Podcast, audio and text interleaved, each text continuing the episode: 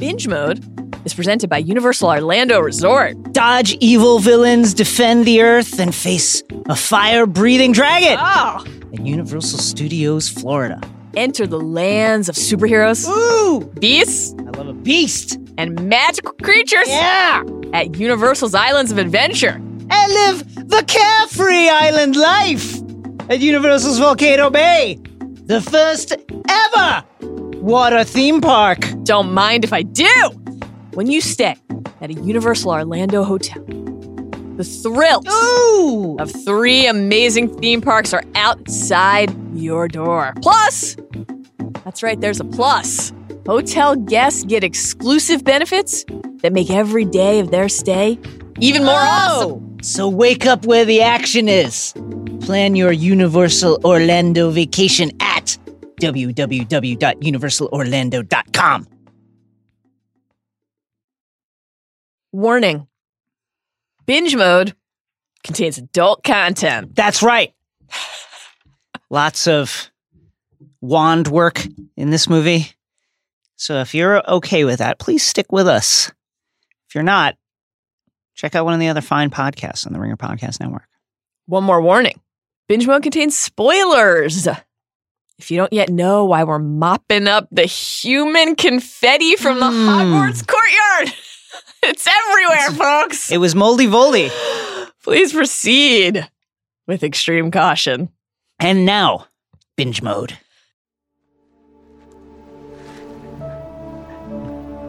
You'll stay with me. Until the end. And he won't be able to see you. No.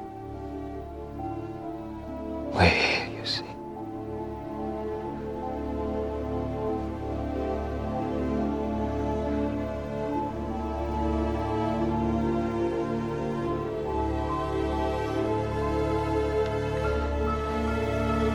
Stay close to me.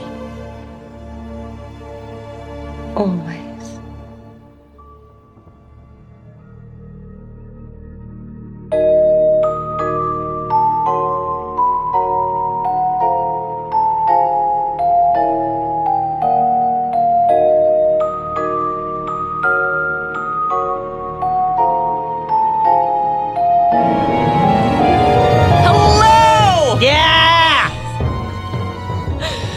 Welcome to Binge Mode Harry Potter. Yes. Proudly part of the Ringer Podcast Network. Mm-hmm. I'm Mallory Rubin, executive editor of TheRinger.com. Oh! Great website. It's great. Joining me today, now that he's finished welcoming Draco with the warm embrace, Here, Draco. Embrace me. it's Ringer Senior Creative, your head master, Jason Concepcion. Oh, well done, Mel. Well done. and well done on binge mode, Harry Potter. I thought you were going to do the whole intro in the Voldy voice. I got so excited. And well done on binge mode, Harry Potter, where we've been exploring every facet of the Harry Potter universe. It's like being in the studio with Ralph Fiennes himself. Whether or not you've decided to head to the boathouse instead of the shrieking shack, please subscribe to this podcast on Apple Podcast, Stitcher, Spotify, or wherever you get your podcasts. And please rate and review us. Yes. Five points only! or I will kill every man, woman.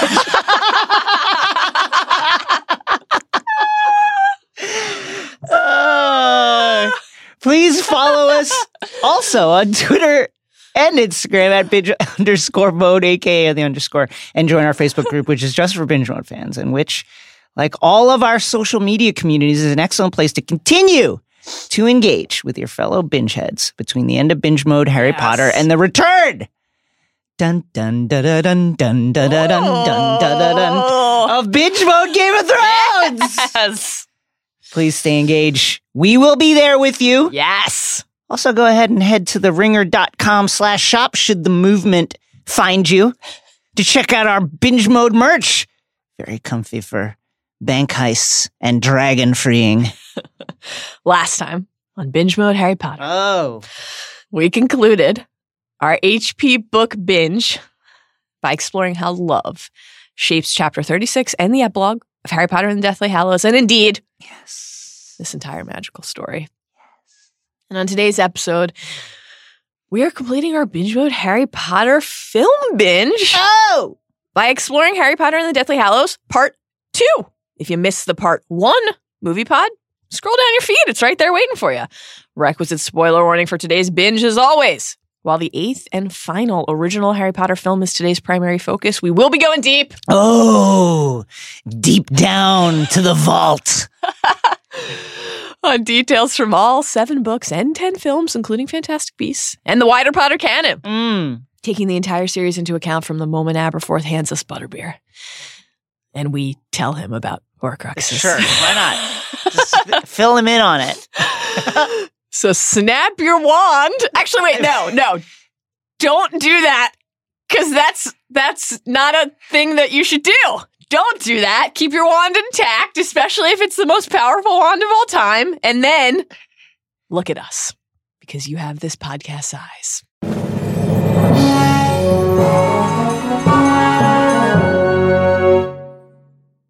Mal, if you have to ask, you'll never know. Oh. If you know, you need only ask. Hmm, okay. So let's offer up a b- very brief refresher on what actually happened in the second Hallows film by climbing aboard this Scarlet Steam Engine of plot, the Hogwarts Express. Give us one last choo choo, buddy. Choo choo! Newly escaped from Malfoy Manor and mourning the death of their friend and savior Dobby, Harry, Ron, and Hermione set out to infiltrate Gringotts and recover the next Horcrux from Bellatrix Lestrange's vault. They enlist the help of Griphook the Goblin. Even more of a dick in the movie than he is in the book.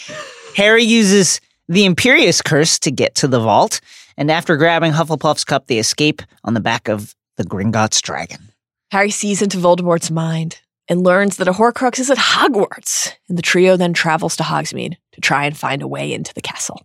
Thanks to Aberforth Dumbledore, Neville Longbottom, and a secret passage in, they reach Hogwarts, where Harry reveals himself and McGonagall duel Snape until the headmaster flees.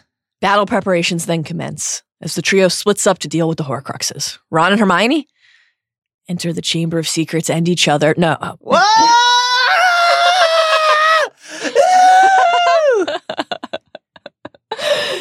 to grab a basilisk fang. I can't wait to talk about that scene. I'm Every- very excited every to talk about that bit scene. of imagery in that scene. I am excited to talk about that scene. Just a basilisk fang sized bit of Every- excitement. Everything about that scene is like is JK's is basically the movie version of like a full on sex scene. There's a lot of erotic imagery and They- not so subtle listen. euphemistic imagery that I support. They enter a tunnel, go down into a deep, moist, dark place. Surges of water slash ejaculate. Before that, Ron grabs a very phallic Uh-huh. looking fang out of the head of a snake. yep.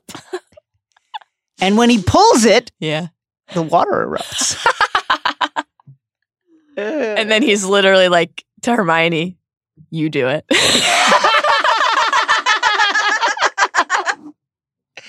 Where have you guys been? The battle's going on. We were just smoking a cigarette, smoking a pack of cigarettes. Maybe the best scene in the movie.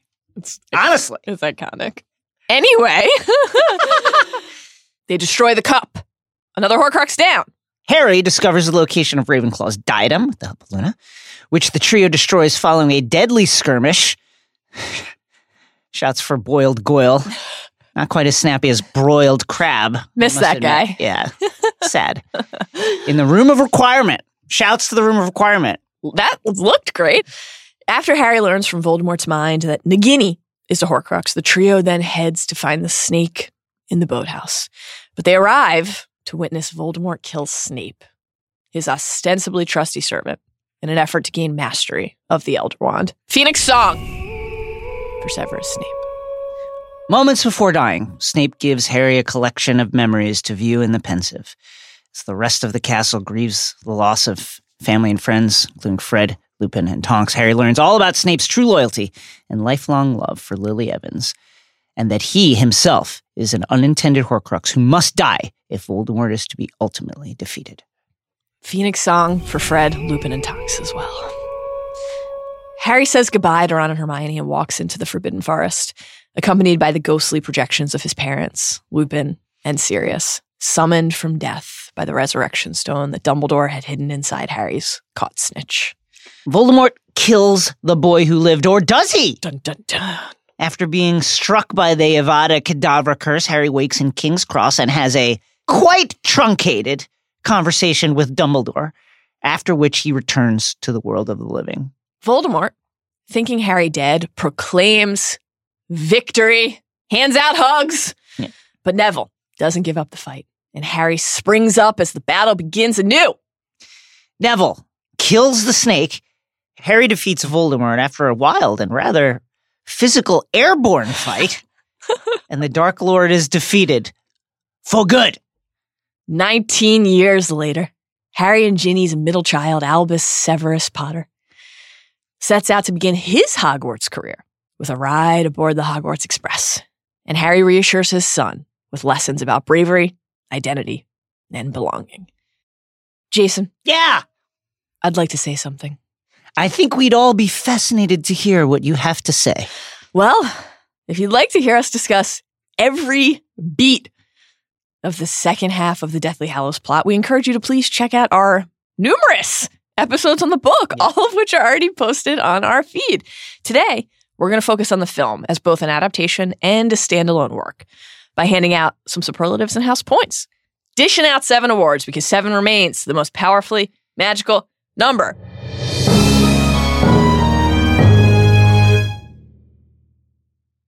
First, the big Yes. idea of Harry Potter and the Deathly Hallows Part 2 Mhm. is Closure. I think you can view every choice made in this film, for good and ill, uh, through the lens of closure. Uh, clearly, filmmakers didn't want to leave any loose end hanging. And I think um, some of the directness of the film can be attributed to the fact that, you know, Harry just being like, we're hunting Horcruxes, can be attributed to the fact that they're trying to close all the loops. Uh, that can also be. eh, That's also the result of the fact that they split Deathly Hallows, the book, into two films. This is the shortest film of the series that bears the responsibility of ending the series in a satisfying way. Big finish for all of our characters. It's a lot of load bearing weight on the shortest film in the series.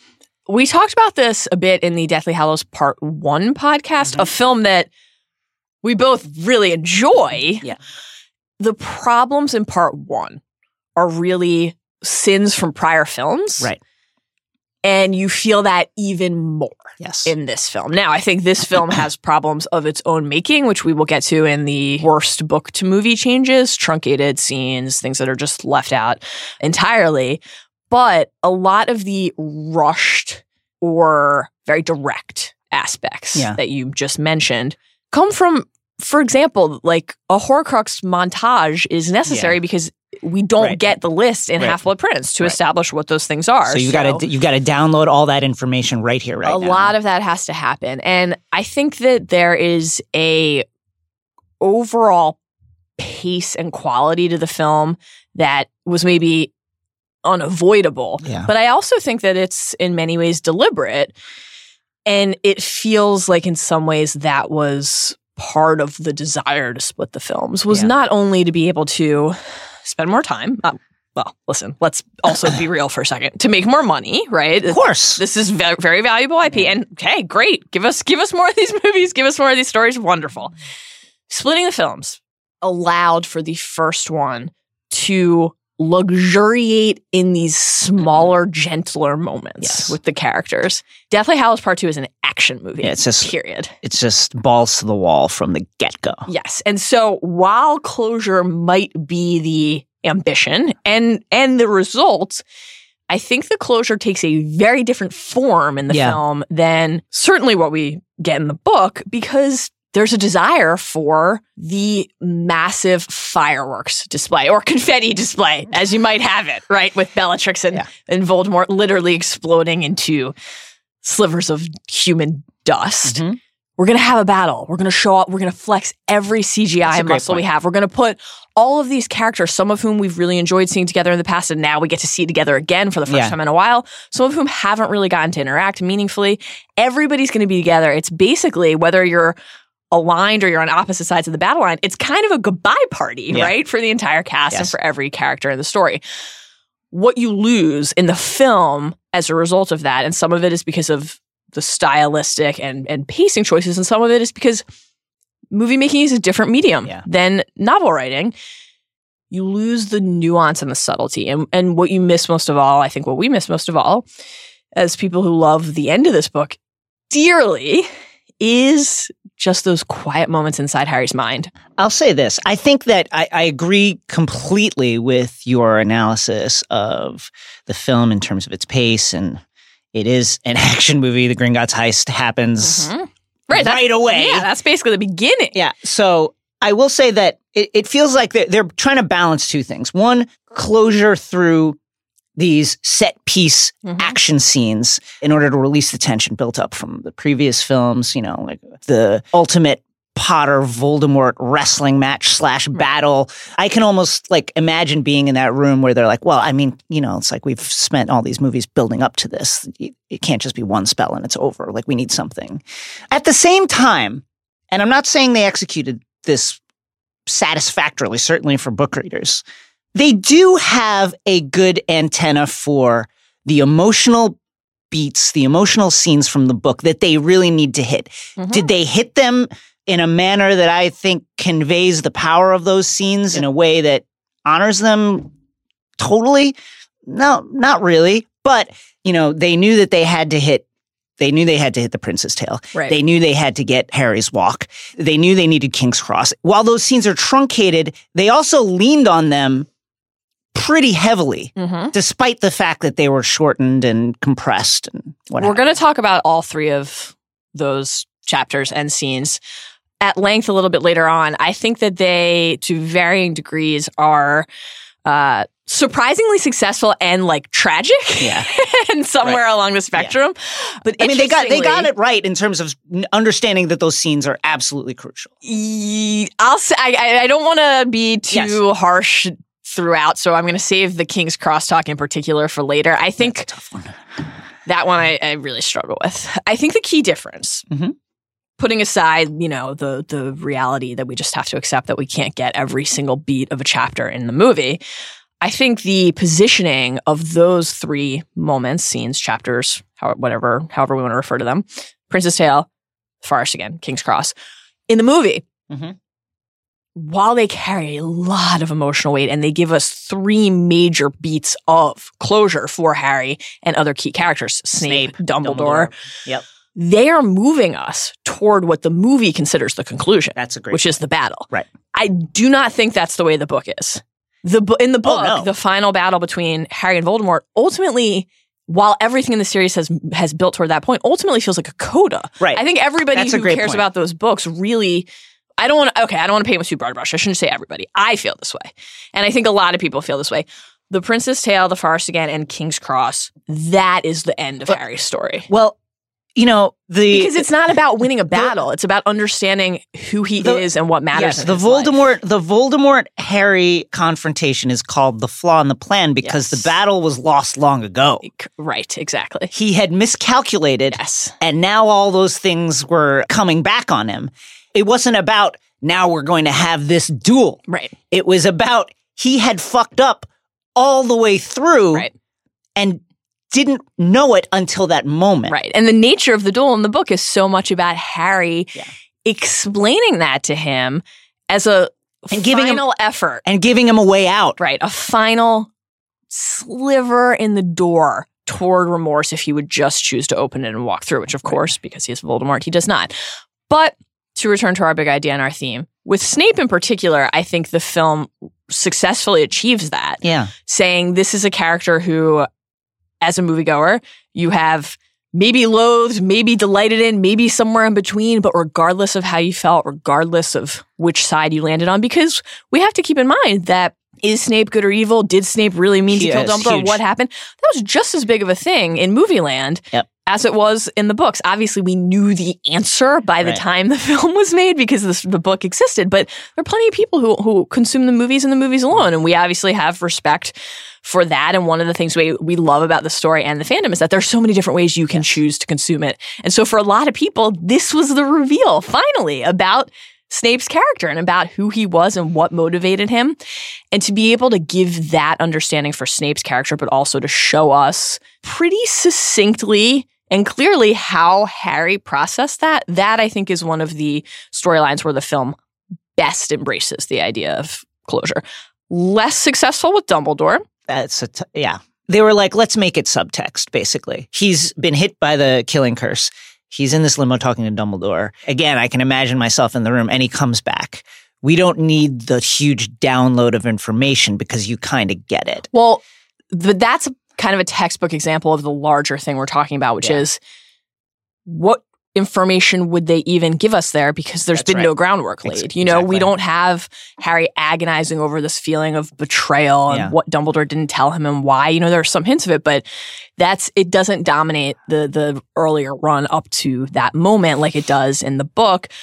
Ariana and Grindelwald, they're like Yeah. whispers, you know, they're it's Barely it's, whispers, uh, yeah. the portrait in the Hog's Head, a picture in a book. I mean, it's just that stuff isn't there to then return to in this meaningful way. The cost of that is obviously just that we don't learn about Dumbledore as a wizard or a man or anything else that made him who he is. So the closure is specific to Yeah. him and Harry and this journey. Yeah, this final moment of the teacher and the student getting to say goodbye essentially to each other. And Harry is much more in the role of student still in the film. Yes. He's asking Dumbledore still for guidance and clarity, as opposed to really being the one who understands at last. You know, he's still saying like, What's? What should I do? Yeah, what should I do? "What should I do?" And then Dumbledore's like, oh, bye. Obviously, we get some closure with Voldemort in the sense that he is turned into confetti and dies. Confetti Man. They have that. I I was specific to the battle and to Harry and Voldemort's final um, duel. I was really trying to experience it as if I knew nothing of what was happening. Mhm. And I think from that perspective, you know, you're like, this is pretty cool, right? Yeah. I agree with that. The moment when they're wrestling and their faces kind of merge, Yeah. from a pure movie perspective, that's pretty cool. And it says a lot about the relationship between those two characters and where they are in that moment. From a book perspective, it's like, man, you- I don't need that. But I but I get it from from a pure movies perspective. And I think that their final duel is satisfying in that regard. You know, like they gave Harry the kind of the Luke Skywalker moment from Return of the Jedi when he shows up at Jabba the Hutt's place and all of a sudden he can force choke guys and make the guards like, you know, Jedi mind trick them. And you're like, oh my God, Luke is good now. Mm-hmm. They give Harry that moment where, you know, they're fighting up and down Hogwarts and the, and the and the red jet is hitting the green jet of magic light and Harry is somehow blocking Avada Kedavra. For, again, from a purely film centric perspective, that would be satisfying. Yeah, it's That's compelling a ty- that's movie closure. That's a very specific type of action movie, fantasy movie closure. Yeah, it's visually arresting. Mhm. It is choreographed in a way that, and because it is literally a dance, feels Yeah. like a dance. You feel this union. I think there's a lot of overly overt imagery in that sense. Not only what you mentioned about, you know, their faces morphing, but like as each Horcrux is destroyed throughout the film, and Voldemort is Yeah, like his he feel- just yeah. decaying and cracking, and I see both sides of it. You know, if you know the story, you're like, well, not only is that not something I need, it's actually wrong. Like Yeah. he does, he, He isn't supposed to know. Doesn't he know isn't it. supposed to feel it. But the other side of that is, well, if I don't have the full knowledge of the mythology and every single sentence and word in the story, I want to understand what's happening, and that helps me to understand Yeah. it. So again, there are all sorts of different ways to consume these stories, and I think all of them are valid. Uh, you do miss a little bit more of that final conversation Yeah. between them, you know, exchanging emotion and introspection for physicality is a It's unfortunate, but it's also it's a choice, certainly. yeah. I, the book, you know, with that whole conversation, it's almost more than defeating a foe. It's owning him so completely that it, it- I'm not even sure what the word for it is. It's and it achieves two things. We need to understand two things. simultaneously and with equal force. How enlightened and wise Harry is, Right. everything that he has learned, and Unders- how that has- understands understands Voldemort more completely than he could ever hope to understand and himself. how did he come to understand Voldemort? By understanding himself, by understanding the things that actually matter in, to him and in his life. And then the flip side is that Voldemort doesn't understand it at all. And that actually, I think, feels like what's missing a little more, even Yeah. than seeing Harry's enlightenment, which, you know, we can sense in ways both big and small. Understanding Voldemort's failures, how Yeah. hubris undoes him, how his arrogance and his greed. He kills himself. Yeah. You know, Harry doesn't murder him. Right. That's pretty crucial to understand that he walked himself into the fires of Mount Yeah. Doom in many ways.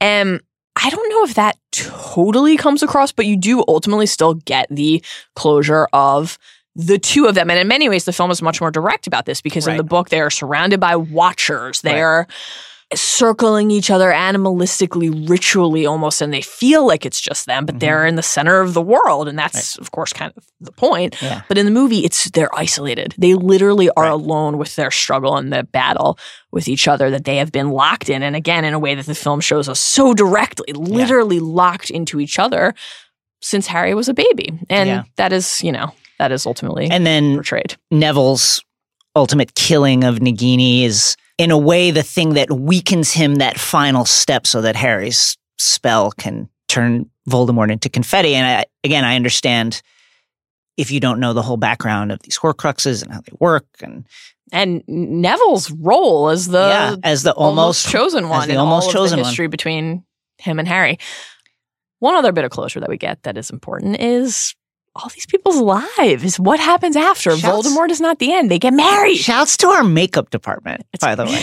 yeah, 19 years later. Harry looks. They did a great job. It, I will say, is holding up less well in the 4K HD That's right. era. I forget you have the 4K television. So I'm, I'm like, it does still look pretty I watched good. it It's in a mere good. 1080, 1080p. I do. I was appreciating the subtle touches, like Ron's belly, you know, Yeah, little was things like that, and Ugh. Ginny's outfit and the bob hair. It's it's great.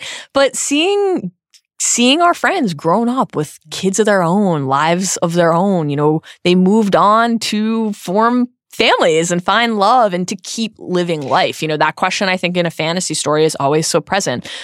Well, what happens after you win? yeah, And to just get a little snapshot of that, it's wonderful. it's, It's beautiful. it's a, it's a real gift. I personally wanted Draco to look more haggard and beaten down. It looked a little too good. Oh, Draco. yeah. Okay, let's move on to number two, shall we? Yeah. The. Best book to movie changes and the worst book to movie changes. Let's start with the best. Let's Sure. let's start with a little positivity. We'll run, through a few here. One thing I liked is we have kind of a staggered opening. We get a few mini openings. Mm-hmm. You know, the film technically opens with the same shot that we have at the end of Deathly Hallows Part Right. One. You know, Voldemort At the, at securing the, tomb, Elder yeah. Wand.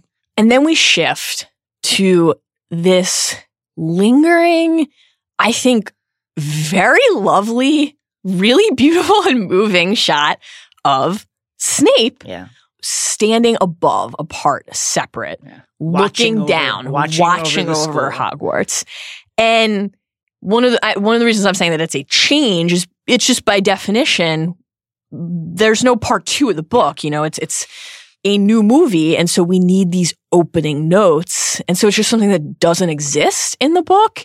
And to get these glimpses, you know, we're we're always so grateful and so appreciative of being so deeply ingrained in Harry's perspective in the book. But one of the things that the film allows is shifting away from that more often and in interesting ways where you're just with another character who Harry isn't seeing.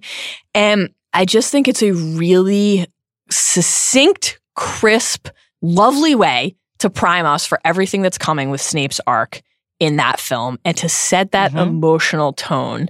If you know what's coming and you see that, you're like, holy shit, that, that hits Yeah. pretty hard actually and is really wonderful. And if you don't know, I think you're seeing that saying, oh, so Mhm.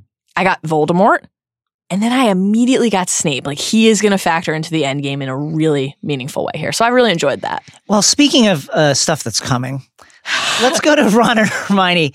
Uh, I I really like that we got to watch them go into the chamber, retrieve that basilisk fang. We got to see Hermione uh, kill the Horcrux. Mhm. And again, one of the literally moistest scenes of the movie franchise, Yeah. laden with imagery. We never get that perspective in the book, so it's it's really fun to to see that. Um, and to be back in the chamber again, uh, to see like the basilisk now just a skeleton.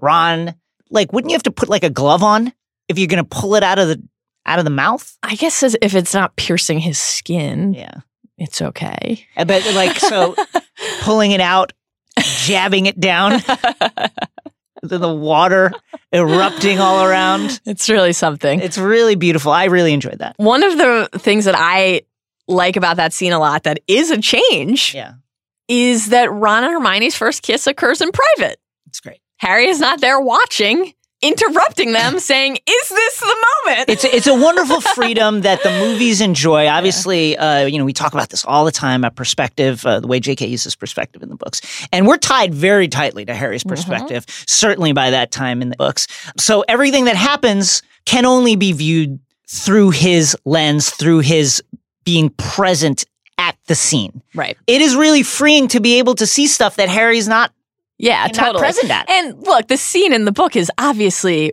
wonderful. Yeah, And wonderful. that signature mix of emotional heft and comedy Mm. where we're rejoicing and seeing Ron and Hermione unite at last, but also laughing as Harry's like, guys, there's literally there's a a war, war. going on. A- does, can it, we- it- does it we- have to be right need- now? We need to go for that. That's great. Yeah. It does feel right though to see them on screen Yeah. sharing that alone, and it's just so lovely and charming the way they giggle after. I I, I really like it. I, I think that, that that change is very effective all around. Another change that I really love. I love this. Oh God! I want to thank the filmmakers wow! for showing me Griphook's dead corpse. Oh my- Thank you for giving me This is the clarity I needed. Thank you, Steve Kloves. Thank you, David Yates. Here's the thing. We don't know for sure in the book what Griphook's fate is. And he just and runs. That He scurries off. deserved to die. This is bloodthirsty by you. It deserved to die. yes, he's he's a traitor. He betrayed them. First of all, And I get we've had this argument. had I'm not gonna exact same have argument. I'm not gonna have it again. I delight in seeing his Delight. festering corpse. Oh my God! The men burn them all. burn them all. the Mad Queen is here. I'm here. I was. I'm less delighted to see Lavender Brown's corpse. That's a Unnecessary, I thought That's very tough. Again, fate unclear in the book. The film, it's just like Lavender was she did. eaten by Fenrir Greyback and is dead. I should also mention that the dragon flambés many, many, many people and goblins in the escape. Yeah. It's unambiguous roasting going on. I support everything the dragon does. Not the dragon's fault. The dragon has been chained and abused, and the dragon deserves freedom, fresh air. I, uh, And hey, listen, Listen. if the dragon needs the tracks from the cart to crawl up to scale and evil goblins and wizards who would seek to thwart our friends are coming down one of those carts and the dragon knocks that cart astray so that those people or goblins fall to their death, so be it. shouts, by the way, to our guy Bogrod, Yeah, tough, tough who, uh, who Harry Imperioed. what do you think of the Imperio effect, by Dude, the way, quickly? like it's like a fart that smells good. Yeah, it's kind of like I. I that's a great way to put it. I liked it. I liked it. Um, It's like Harry hits Harry. sniffing the air like when, when Halo smells the, the, the fillet of salmon at so home. much. Harry hits him with it twice. Mhm. Uh, Bogrod uh, in the throes of the Imperio, having a wonderful time, delighting in his loss of agency, standing there as the dragon wreathes him in flame. I wish we could have got like a, a, a longer reaction shot of Harry just being like, "Whoops." I mean, there is that I mean, priceless moment when Ron and Harry and Hermione are all just like, Yeah. "Ew, boy," Uh, and you can see like their their thoughts playing out on the screen. It's basically like, we all have wands. Should any of us have tried to stop that? I mean, it's kind of like parking your car in a in a loading zone. You know, it's like you you have no one to blame for Bogrod's death but yourself because you imperioed him and just had him kind of standing there. Again, I will just say that Bagrad, as one of the participants in the Clanker scheme of abusing the dragon, Clankers! deserved to be fucking roasted alive. Burn them all! Imperio fart for Bogrod. Oh my god! You know the dragon does bathe other characters in flame in the book. other- It's not as clear what the fates are, but Yeah. who knows? Another change that I like is when Harry and Co. arrive in the room of requirement after Hmm. Neville leads them through the passageway. I like that Harry immediately asks for help, immediately brings all of his classmates in. Now, we can discuss, and we will discuss momentarily, the merits of Harry just sort of offering up the Horcrux information and the Hallows Right. information throughout the film. But here in this one case, I think dispensing with the, oh, what can I say? Oh, who can I tell? Oh, actually, no, we're not here for you guys. We're not here to fight. We're just here to do our own private thing and then we're leaving and just getting right to, you guys can help me make this happen. Not going to tell you everything, Right. but here's enough to go on. I like that. That makes sense to me. Why on, Harry? Some just a, truly a moment there from Seamus where now for the rest of my life after doing binge mode, uh, I will only be able to think of you and your impression of that line when I hear it. Hand hide, Harry. It's fabulous. I also like shortly thereafter, Luna helping Harry figure out that he needs Yeah, I like go that. chat to the Gray Lady. That I have this as well. I- Great. I, think that Luna commiserating with ghosts Love that. I- it's it's very in character for her a person who you know is often talking about things that it's unclear whether they exist or not or whether other people can see them and i, I just love that idea of uh, luna taking the time to reach out to these uh, to these spirits because she's just a person who's like on that wavelength already i, I thought that was delightful Absolutely. It simultaneously speaks to her open minded Yes. nature and her spirit, but also I think reinforces how lonely and isolated she can be and how misunderstood she is by her peers. And it's that that moment when Helena says to Harry, you know, are you a friend of Luna's? yes. It's just like so it says a lot beautiful and that it being a friend of Luna's would sort of sanction him in her mind. I just love that. And the way Luna says, "Isn't- you know,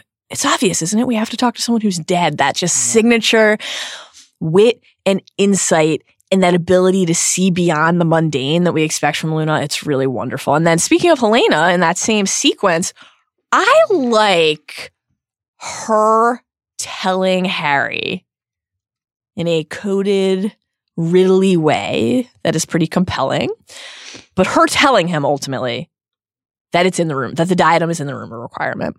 Because in the book, obviously, Harry ultimately pieces together that the diadem is in the room of requirement when he passes a stone gargoyle stirring feebly on the ground, seeing that after the conversations that he's had about the diadem and objects of Ravenclaws and what he might be searching for, triggers in his mind the memory of the bust in the room of requirement. He's piecing all that together. It takes place so firmly inside Harry's head and inside his memories that we could never get that version of mm-hmm. it in the film in a way that made sense. And so I think this is an effective and poetic change, the way that she shares it with him. But it also, I think, is just something that audiences can accept more yeah because for book readers, you're with Harry every step of the way, and you've spent the wait between Prince and Hallows theorizing on what the Horcrux could be, and oh, could it be this and could it be that, and you know, people who hatched on to the mention of that tiara-like object in the room requirement got really excited about think, oh, will Harry piece it together? Could that be it?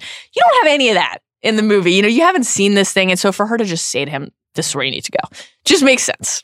back to luna Yes, love Luna. In the midst of the battle, Harry comes across Neville, who is like absolutely geeked on battle adrenaline. the guy has just become like an Ur warrior. And Harry's like, Neville, are you all right? And Neville is like, I'm doing great. Yeah. Never better. I love this. I feel, I think he says, I feel like I could spit fire.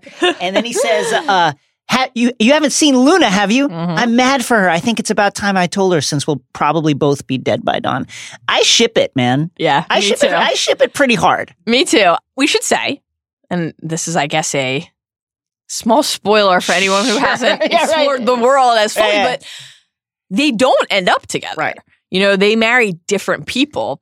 And so there's a little bit of a wow, this is actually like legit not canon Yeah. thing that I think initially repels me. But ultimately, I also really like this because I do also ship Neville and Luna. ship it. And while I am sensitive to the criticism from some people that it's absurd that basically uh, 78% of the characters in this universe just marry people that they basically went to middle school with, Sure, of course. I also think, look, who else are they meeting? I mean, that's here's the that's and the also thing. Neville and Luna, they're the, the- Neville and Luna have a beautiful bond, and their relationship is one of the real beating hearts of the story. And so, I, Listen, I mean, this is clearly this is it, it's not just our characters.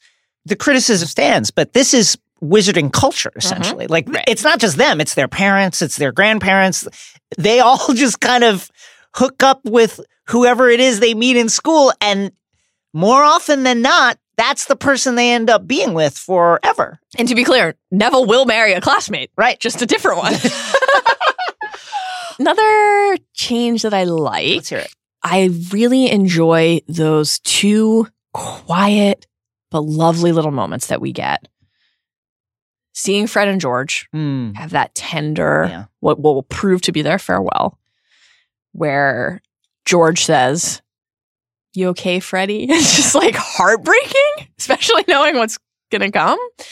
And then Tonks and Lupin seeing Oh, yeah, them standing together well. and they reach for each other and you see their hands like nearly brush and just what that visual represents, I think, about their relationship in Yeah. particular. You know, the idea that two people who are drawn together and came together, but wasted a lot of time. And the film doesn't explore that part of At their all. Yeah, relationship, really but. I think that one image gives us a lot of that, you know, reaching for each other ultimately at what will prove I- to be the end. I have that as well. That and there's there's a duality there um, because it's them as the battle is beginning to kick off, reaching for each other as they're looking out over the grounds. As you said, their hands barely touching, the light from the spells hitting the shield charm, like echoing against Uh-huh. them. Um, and then there's that moment, Harry walking into the Great Hall, surveying the cost of the battle, Ah, and they're there on the stretchers next to each other, and their hands still reaching for each other as That's if a they're Devastating image. those two together. Those two images together are just wonderful visual storytelling, and I really, really appreciated those moments. I feel the same way. Seeing the Malfoys fully, Like, I love like cowards. because that feels true to I- what they would do.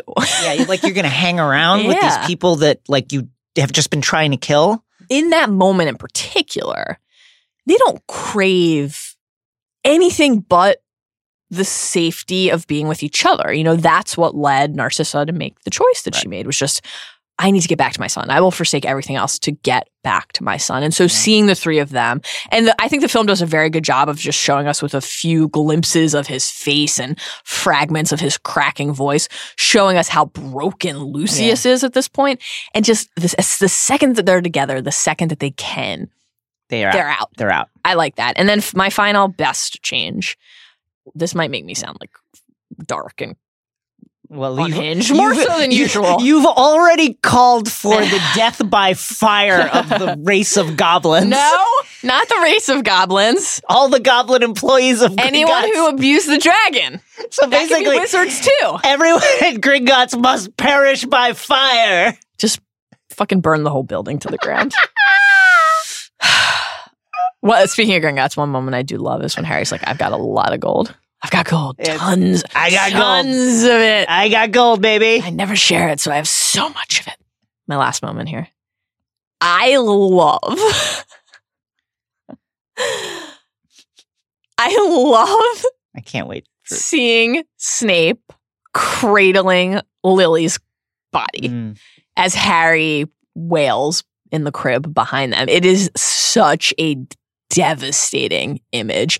It's one of the only things in the film's version of The Prince's Tale that is an invention of the movie. Obviously, Yeah. the way that scene is edited, you know, we get a lot of auditory snippets, we get flashbacks from other films. So it's stitched together and edited in a very different way than the book is. But that is one that is just like, this is a thing we and Harry are seeing in the movie that we and Harry are, are not seeing in the book, that moment. And it is so deeply, deeply sad to me.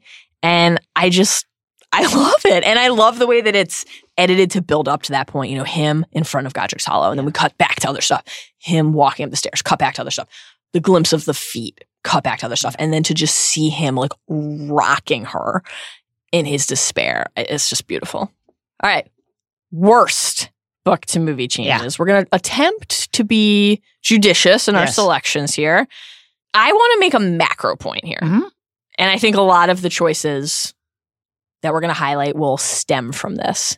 And ultimately, I say this as a, a justification and a, and a defense of the film, or at least an effort at that, that I, I've been attempting to put myself in this headspace as much as anything. We're not in Harry's head in Yeah. the movie. We just, we aren't. Yeah. And we can't be. And while I mourn that loss, like the loss of an actual person that I love, because I think that those moments, those chapters, those passages are absolute masterclass writing and craftsmanship from J.K. Rowling and some of my not only favorite things in the Harry Potter books, but my favorite things in literature and storytelling, period, because we cannot get that here. Yeah. A lot of what we're missing are those moments, and it happens right away. So my first one is, you know, the the wand maker and the shell cottage chapters. It's boiled down to Yeah. just a couple quick, very direct, overly direct conversations. This is Harry's big choice. The moment of tr- the fork in the But road. we don't feel we don't feel that at that at all. At all. that it is a choice, that it is the, the the choice that not only determines everything that comes after, but everything built up to that point and what the nature of choice symbolizes in that story. There's none of that. And again, as you say, we can't be in Harry's head. And as you have previously noted, this is one of those moments that uh, bears the weight of the sins of omission of the past. It's just, you know, how, how do you do it in a way that honors the book? You really can't because that material is just doesn't exist. It will when we readapt Harry Potter. Get at us, Crackle! streaming series. Amazon, give us your money. Hulu, what's up? One particular thing from that sequence that I think is worth highlighting. Ollivander knowing about the Deathly Hallows, Harry asking, and then the response that he gets to that is troubling.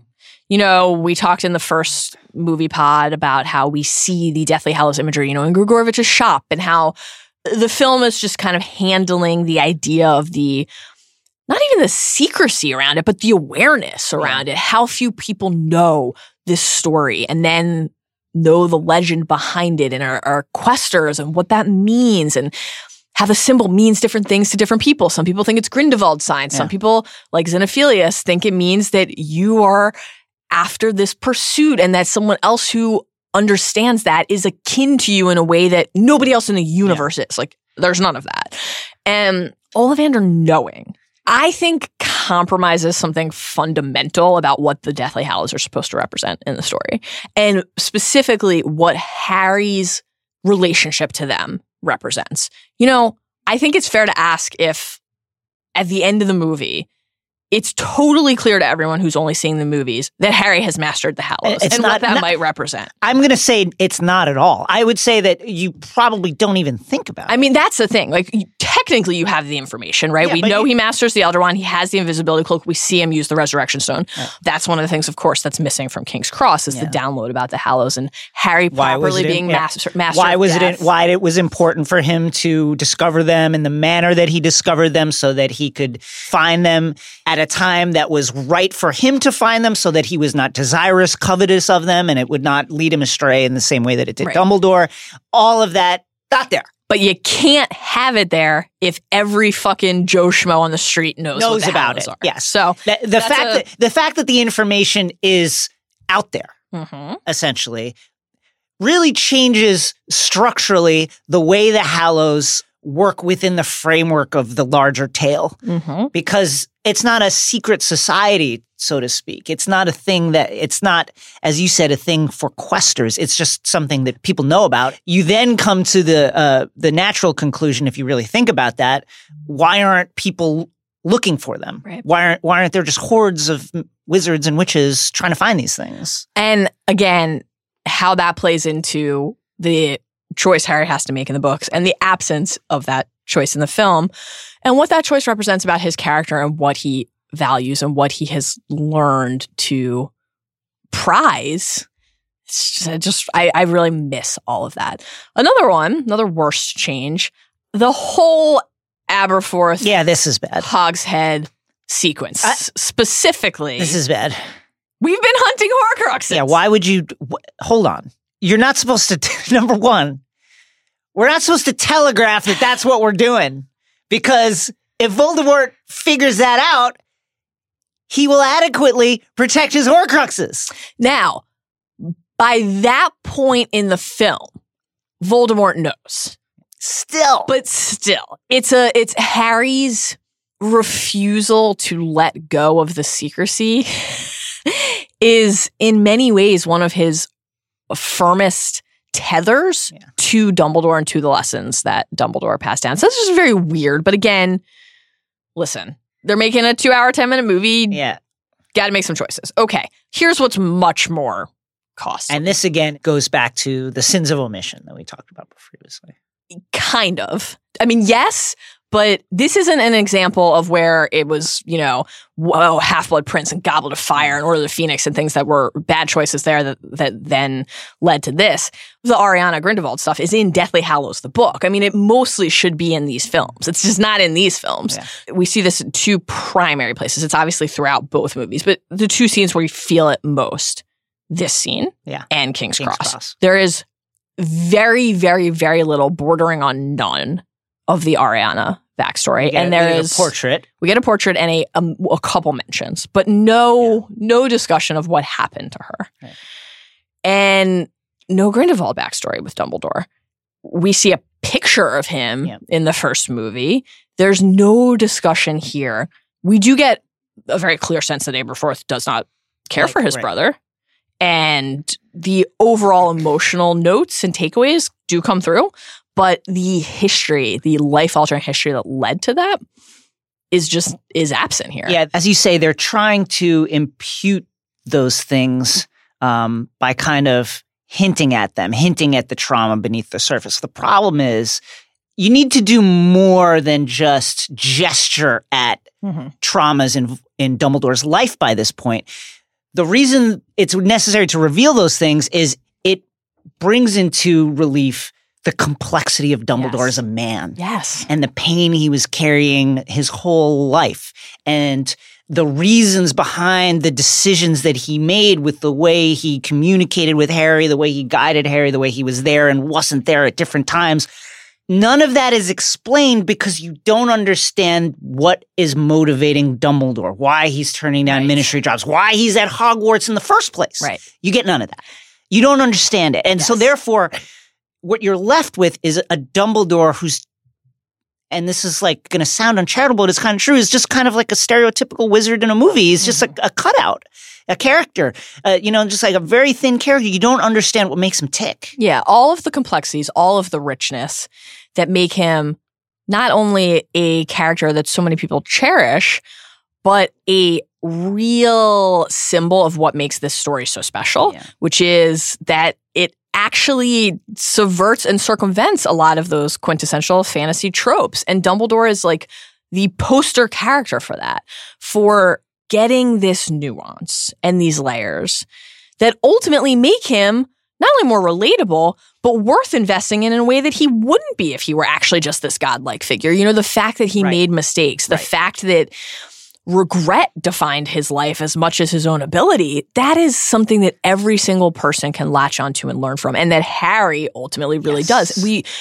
we learn in Deathly Hallows that every single thing that Dumbledore has ever said to Harry, whether it was about choice, whether it was about love, the central pillars on which the story is built all of that was informed by his own experience. Putting on the ring is a great example of this. In the in the in the Prince's Tale scene, we get the little flashback. Of, Right.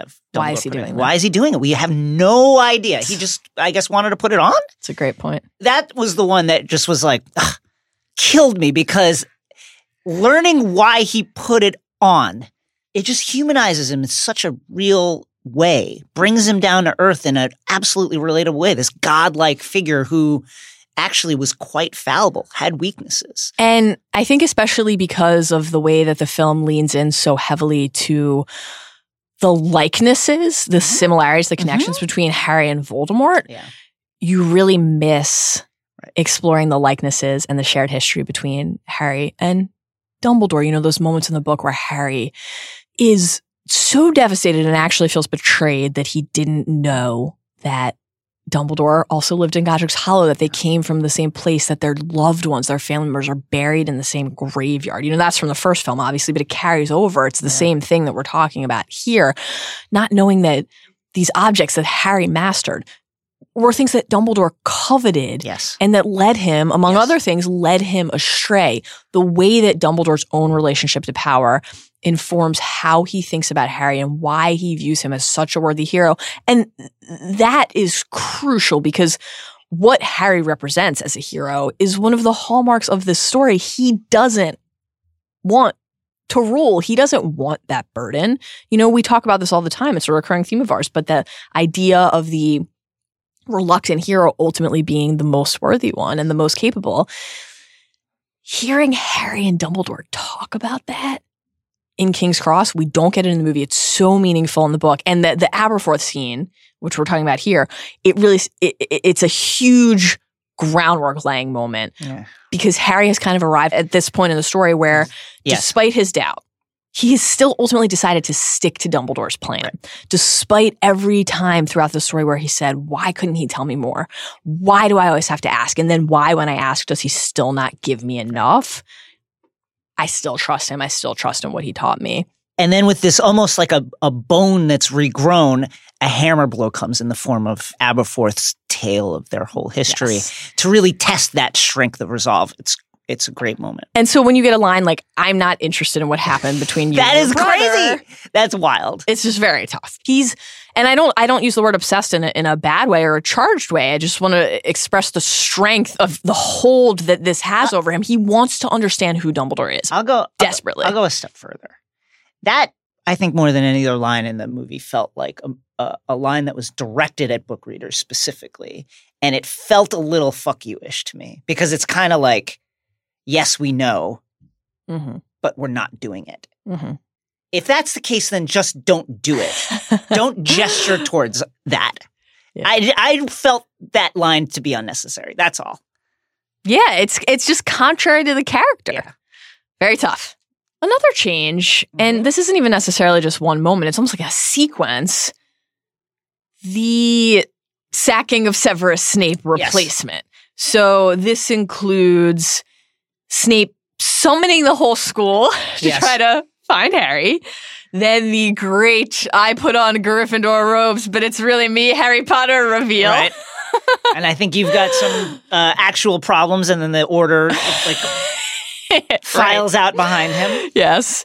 And then the differences in the McGonagall Snape interaction and the related McGonagall Harry actions, which that's one of the things I, I want to focus on. You know, in the book, the nature of the lost diadem chapter and then leading into the sacking of Severus Snape, we get these wonderful Harry McGonagall moments together where you really learn a lot about their bond, what informs it, what that translates to in action. And then when Harry and McGonagall come across Snape, obviously Harry is under the cloak at that point, and we see this interaction between McGonagall and Snape. And I, I like how private those things are. Yeah. You know, so they're taking place in the corridors. It's it, the movie basically inverts a lot of those choices. Things that are supposed to happen in front of a lot of people happen in private. Things that are supposed to happen in isolation happen in front of huge crowds. And it didn't necessarily feel like a moment for aggressive theater. Yeah. Like I like the fact that that conversation and that confrontation is happening in the shadows Yeah. because it maintains the mystery of building up toward the ultimate reveal. Along those lines, McGonagall I know what you're going to say. just dismissing all the Slytherins, Oh. sending them straight to the dungeons is there goes any hope of of uh, interhouse unity. I guess we're just gonna- someone wasn't listening to the Sorting Hat I guess song. we're just gonna give up on that and whole cloth get rid of the entire student body of Slytherin House. Okay. N- Sincerely don't want to be overly dramatic, but let me pose this to you as a thought experiment. You're a person. You identify as a Slytherin, It would be tough. and you see that. It'd be very tough. That's a bad feeling. It's a bad feeling. I mean, li- listen, as we've said, Slytherin does not really cover itself in glory, and that's in the scene that that's taken from in the book. That said, as Phineas points out, Slytherin does its part. Played its part. Absolutely. And to Sluggy just in his emerald pajamas. give give the students who would wish to fight in our age the chance to decide if that's what they want to do, but to dismiss the entire student body out of hand is truly a choice. Very contrary to a lot of the messaging. It really is. contrary not to messaging, but to logic and all understanding of how many people are in the wizarding world. How come there are five billion people in Yeah, where'd these Voldemort's people come from? I would like Where to did talk they about the numbers from? game here for a moment. Where did they come from?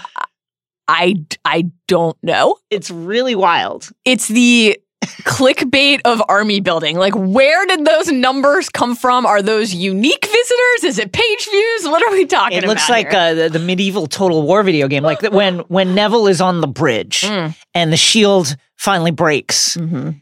and then there is uh, a shot from the reverse angle of this huge like rock Legions. festival crowd surging forward it is wild it's like there's 2000 people there where did they come from it's it's so many people that it's easy to imagine when Bradley Cooper was making A Star Is Born. He's like, I need that size crowd for Ally's first moment. Like, it's just unbelievable. And then you, since you just mentioned Neville on the bridge.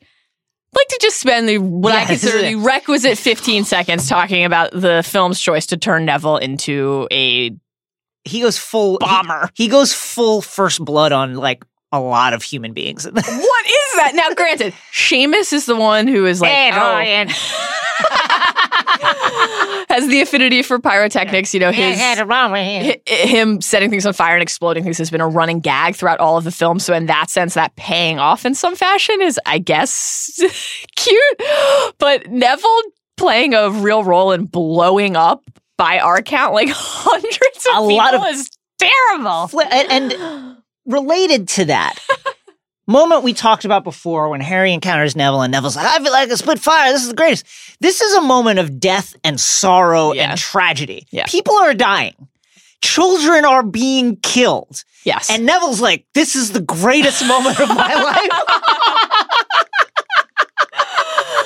yeah, the the the Neville vibes are really interesting throughout the film. What do you how do you feel about his speech when Harry is still playing dead and Neville steps forward and makes his hold. you know, it, it doesn't matter because Harry gave us the strength to keep fighting. That whole vibe. I, I g- it was adequate.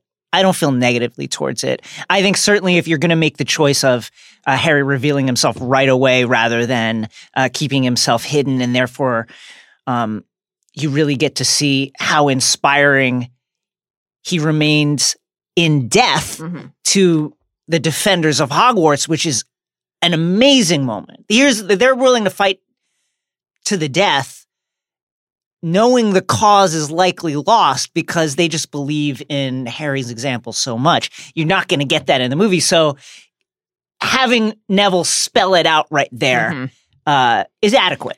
That entire sequence is really peak reaction shot filmmaking. Oh, yeah. So many, as, no matter which part of the army, which part of the crowd they're panning, it's just also like our dude, Chris Rankin, Percy Weasley, Love him. our good friend Chris.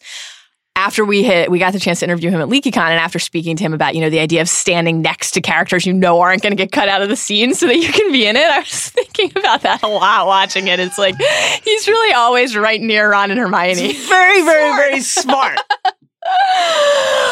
okay, a couple more. Uh, we briefly mentioned this earlier, but the physical manifestation of Voldemort's decay and descent closer toward death. So you see like the back of his head and his neck, his skin kind of crackling. There's a close up shot of the Elder Wand splitting as he tries to use it. Now, again, totally understand why the filmmakers choose to visually and overtly represent the magic at play and what is happening so that you can't miss it Yeah. if you don't have the entire mythology and the backstory to fall on. In this particular case, though, because the one of the key points that shows how far gone Voldemort is, how hopeless he really is, is that he can't even Yeah. feel when literal pieces of his soul are being destroyed.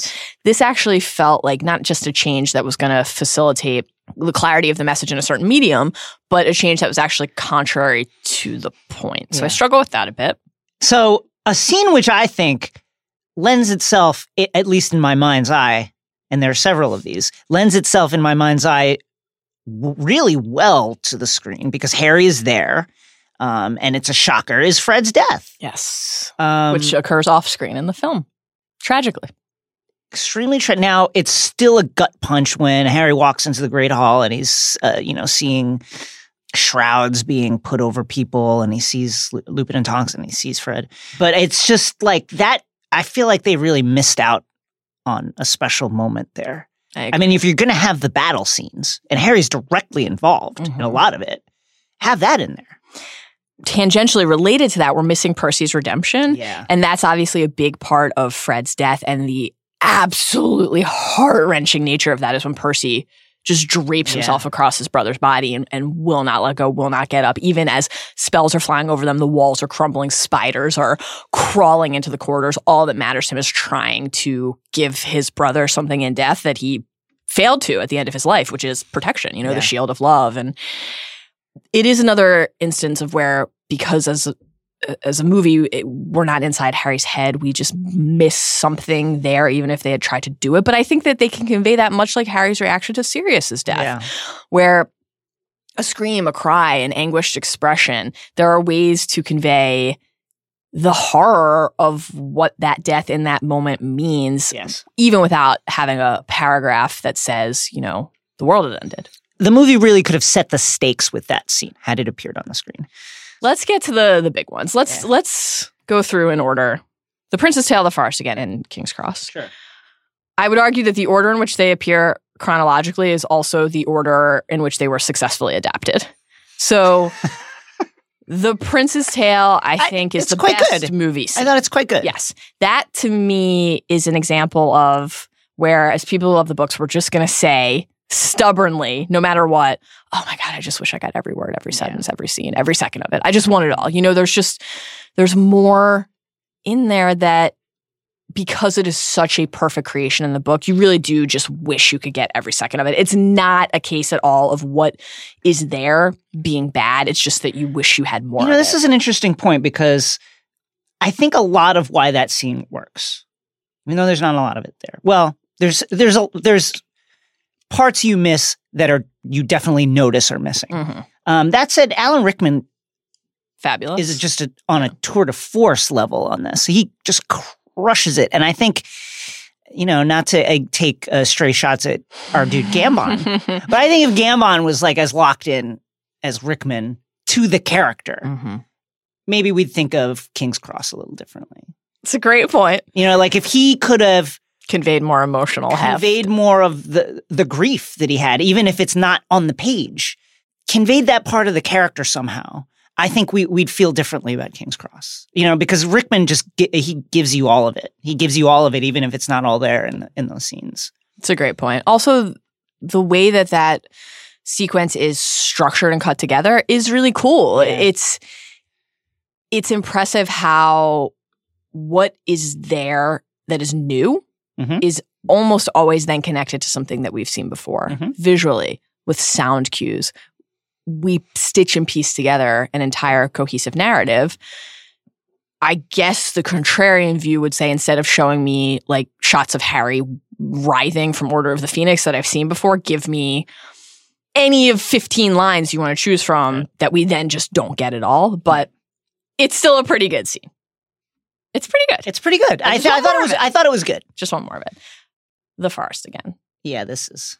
This is maybe of all the chapters in the book the hardest one to bring to life in film in a way that would perfectly honor what's on the page. And so again, Yeah, it's not it- even a matter of It's so dependent on so many things that have happened before in Harry's inner journey, his emotional journey, his life journey, the things that he's learning, and the order he's learning these things in, and um, it. Yeah, I think it's just really hard. I mean, he's literally the, some of the most agonizing, beautiful moments in that chapter are him just thinking about and observing the own beating of his heart. That, You know, the the the feel of his breath, the Right. way that his brain is operating. Literally, just thinking about what it means to be alive. knowing that the end is near. I think that uh, you know one of the things that most annoys me about this is just him telling them that part is what he's gonna so do. so Like, that was going to be what I said, which is like there's some things that maybe you just couldn't do in the movie, Right. but then that the choice to actually have him interact with Ron and Hermione and have a conversation with them about what he's about to do that's an actual that's a deliberate change as opposed to just the byproduct of what medium you're operating in. yeah. Not a choice I support. Yeah, I don't, I don't support it either, and neither do I support uh, Hermione's "I'll come with you" for various reasons. Okay. not that I. d- Let's hear it. I like that line. Here's the thing. It's a Shocking. We're Here- here- no, stop, about stop. a Here's the thing. Hermione. That's thing. a "We'll come with you" at that point. That's a "We'll come with But you." But that's on Ron, not Hermione. Why isn't he saying anything? That's part of He's just don't like. shocked. Uh, I mean, that's a. I'm sorry, but that's a. That's a "We'll come with you." Come on. oh my god. Your whole thing about how Hermione always has to be worrying about Ron, it's like Ron, step up and fucking do the thing. And I love Ron. I say that as a Ron enthusiast, but she's her own person. She has her own relationship with Harry. I thought I found that It's- moment touching. No, but beyond that, they're a trio. They're a team. They're like they've been through it all together. But that's why nothing's stopping Ron from saying, Me too. I'll also come with you. It's just weird that he told. He like that's not something that Harry would do. Yes, that's that's really the thing. So the passage from the book, in, in case anyone listening isn't familiar, is basically Harry's walking past the Great Hall and he he looks in and and he doesn't see, crucially does not see Ron, Hermione, Ginny, Luna, any of the people he loves. And the quote is he felt he would have given all the time remaining to him for just one last look at them, but then would he ever have the strength to stop looking? It was better like this. And it is so crushing to read that and to think about what it feels like for him in that moment Yeah. to know that he's not going to get to say goodbye to his best friends in the world, to the people who he loves and who love him and who have stood by him every step of the way. Because if he did, if he had that moment with them, it would be impossible to do what he has to do to find that strength and that courage to then make his sacrifice. It's just, a, it's a fundamental change emotionally. So that's, that's tough. Um, and then, you know, Harry on his march into the forest in the book, he, that's when he tells Neville to kill the snake. So that obviously Yeah. plays out differently. And I, I really, I really enjoy that sequence of him not having that moment with Ron and Hermione and then choosing to have a conversation with Neville. I think it reinforces how Neville's role, while fundamental, is very different in Right. Harry's life and in the story. King's Cross. We've talked about this a lot already, so we don't have to go too deep here, but I, I mean, like, I will never get over Harry being like, what do I do? What should, you know, like, what is it I should do? And Dumbledore just kind of like grinning at him and giving him like a peace out wave and just leaving. So your issue there is more with Dumbledore's reply. My issue is with Harry asking the question. I mean, all of it, of course, but I, my thing is like this is Harry's. This is apotheosis for him, right. This is where he, as the hero, achieves newfound understanding and clarity and enlightenment, and he's putting everything together. Now, of course, Dumbledore is providing crucial information, but Harry has leveled up in every respect, mentally, emotionally, spiritually. I get it, but here's my issue structurally with that. So Harry asks, Dumbledore leaves, he comes back to life. Then we don't get the substance of that leveling up we don't understand that he knows all about the Elder Wand and all this stuff until he does the vi- download with his friends at the end. After well, that that's terrible. Yeah.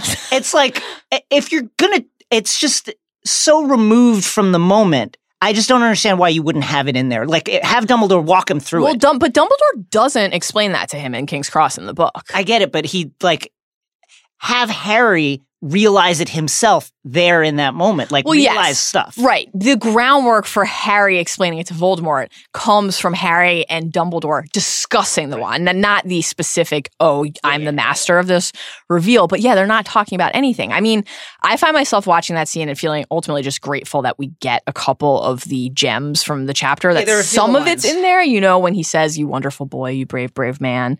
When Harry asks, Where would the train take him? And Dumbledore just says, on. You know, we get the do not pity the deadline. And crucially, we get it slightly amended, but at least we get a version of the why should that mean that it is not real line. Here's some of the stuff we don't get that is not just fundamental to this chapter, this moment, but to the entire series. Mhm. We don't get any discussion of basically how and why Harry isn't dead. Like Yeah. Voldemort taking Lily's blood into his body, thus tethering Harry to life as long as Voldemort lived. The idea of the blood magic, the sacrifice, and basically how Lily's love saved Harry because Voldemort could not recognize the value It's- of it. It's a true Deus Ex Machina in the movie, the movie version, because he just comes back to life, and we don't have any idea how. I think they are hoping that you will just settle for the curse killed that sh- the Horcrux and not the boy. But right, you need in a successful fantasy story to actually understand the inner workings of the magic, and that is just it's not explained. And not only is the magic not explained, but because the magic isn't explained, we don't get to really luxuriate in the symbolic significance of it. We also, as we briefly discussed earlier, don't get Dumbledore's backstory or confession. We It's don't get this huge breakthrough of a moment where he finally lays himself bare and reveals his heart and his soul and all of the good and bad and the darkness to Harry, where he finally shows his full self to somebody for the first time ever. No discussion of Ariana. No discussion of Grindelwald. No discussion of Dumbledore's own past with the Deathly Hallows. No discussion of Dumbledore's personal relationship to power or thus his view on Harry and power and what makes Harry such a worthy hero. Yeah, it's just not there. Not getting Dumbledore open up to Harry in that in that really raw emotional way is just it's very tough. I mean, that is that's the whole series right Mhm. there. That's their whole that's their whole relationship. So to not have that is it's a tragedy. I also just find it it's confusing to me because when I heard that the, it was going to be split into two movies, it's like to me, I, th- I think, oh, Right, you- this is why. More space for that. Yes, more space for all of the payoff at the end, not so that we can then segue into a however many minutes long, Mhm. like Wally the robot sky dance, but Harry and Voldemort and weird. Like, uh, just very tough. Moving on. Voldemort's entire vibe after he walks with Mm. his army from the forest to the castle to present Harry's dead body. He's like giggling, he's hugging Draco. That was weird. I, I will say the one thing I liked is his reaction Great to Neville's speech, which was like seemed almost like delighted at the precociousness of this boy he was about to kill. That I thought was fine. The rest of it, yes, I agree. Like the hugging Draco is no. It does, Voldemort does not strike me as a hugger. physical, touchy feely person. Not much of a hugger, much to Bella's chagrin. Really weird. Just really weird stuff. Bizarre. It is fun to watch Ralph Fiennes like chew the scenery, but it's Uh, just He's chewing the. Sh- I think that they. It feels like they were like, "Yo, get it, your money's worth here.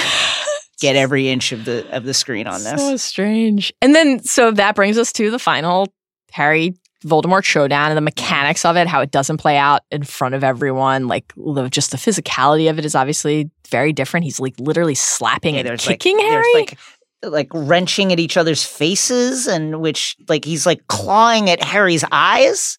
It just is, yeah, very no. what do you think of the moment when Harry says, Come on, Tom, let's finish this the way we started it together, and then grabs him and f- falls off the side of the building. I mean, let's well, let's. I like that line. I do like that line. I like the line. I'm also unsure of what it means in the context of their relationship. This is in no way the way they started it.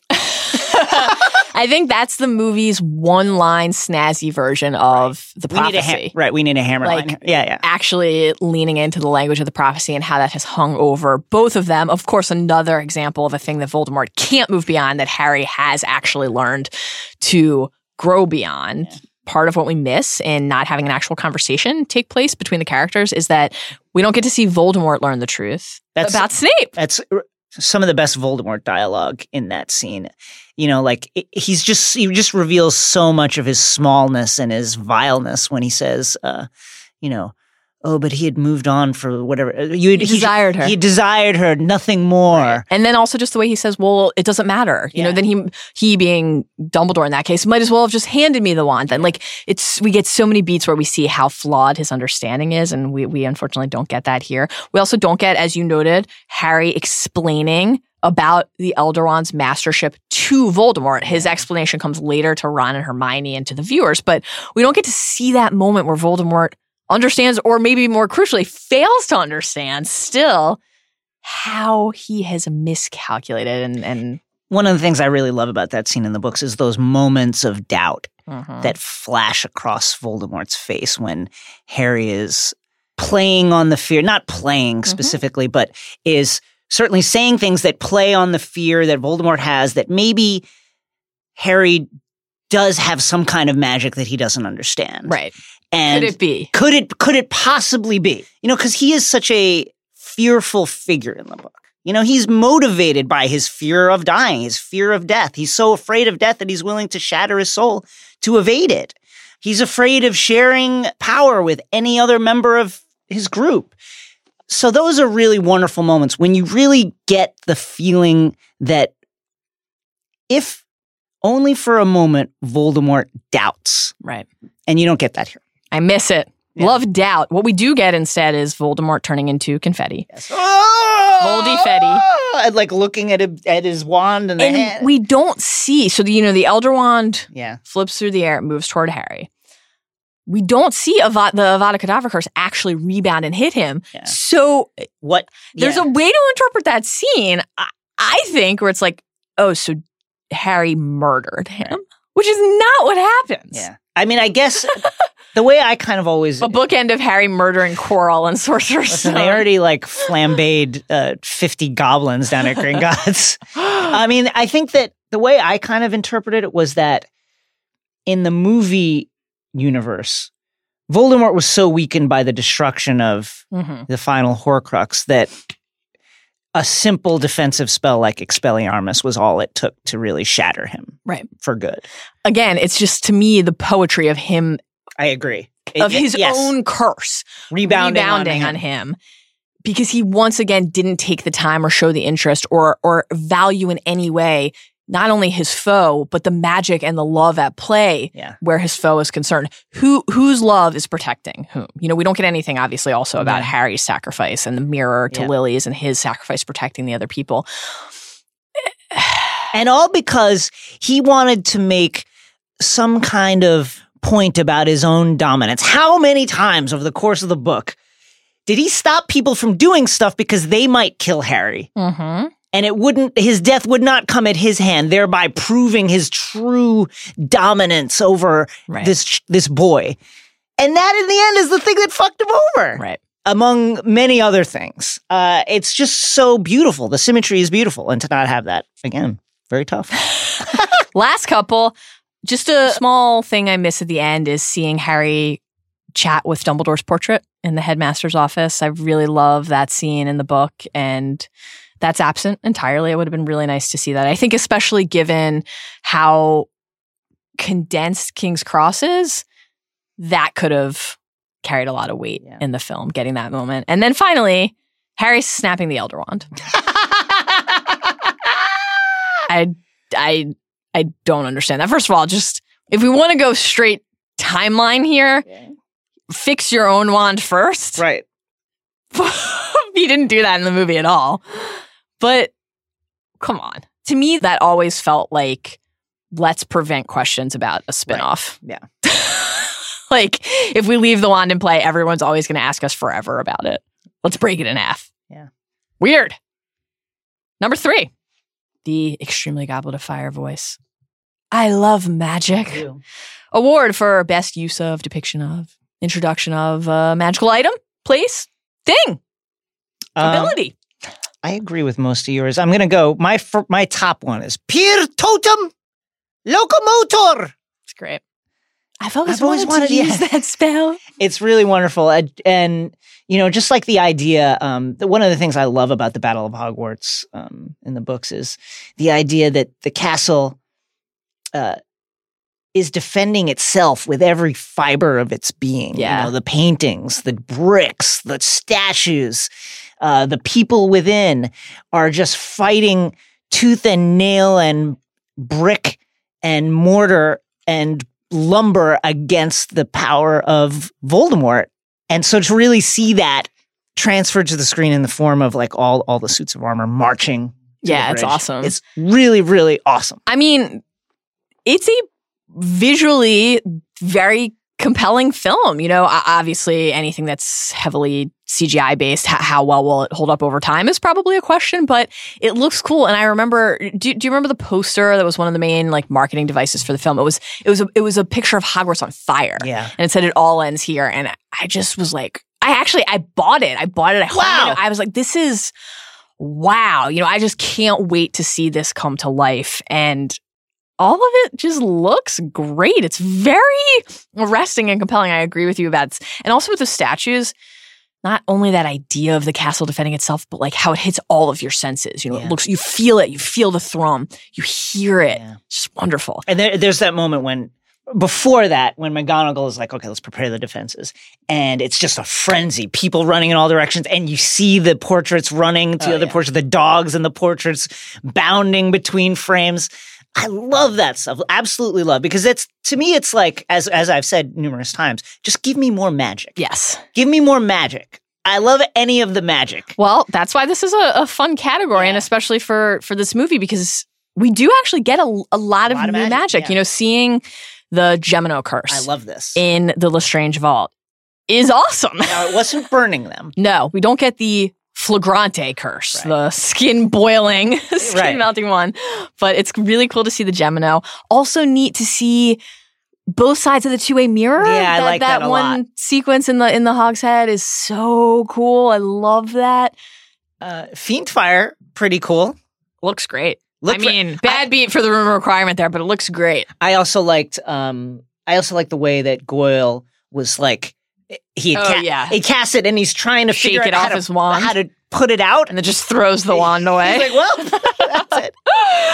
Before they get there, the the the whole magic of Ariana's Yeah. portrait and the tunnel, you know, this is something we talked about in the book, Yeah. but like, how does that work? You know, and learning just in that quick snapshot that the room of requirement is still doing different things, and that things like portraits that we've seen a lot throughout these films can still surprise you. That's really neat.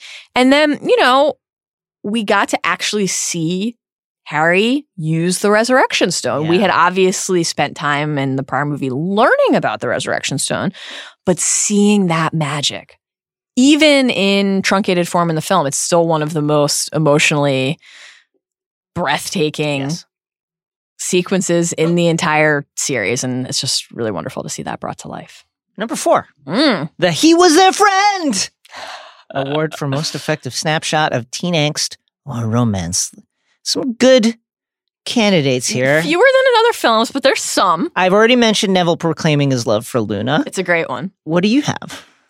I love when the trio arrives in the room of requirement and then Ginny arrives. Yeah. I have, of course, no idea how Ginny or Luna or any of the people who are not Right. supposed to be there are. Why are they there? Leaving That's that fine. aside for a moment, when Ginny comes into view and she says, Harry, and Daniel Radcliffe has really perfected by this point that kind of like slack jawed. I definitely have a boner right now because I just saw a girl face.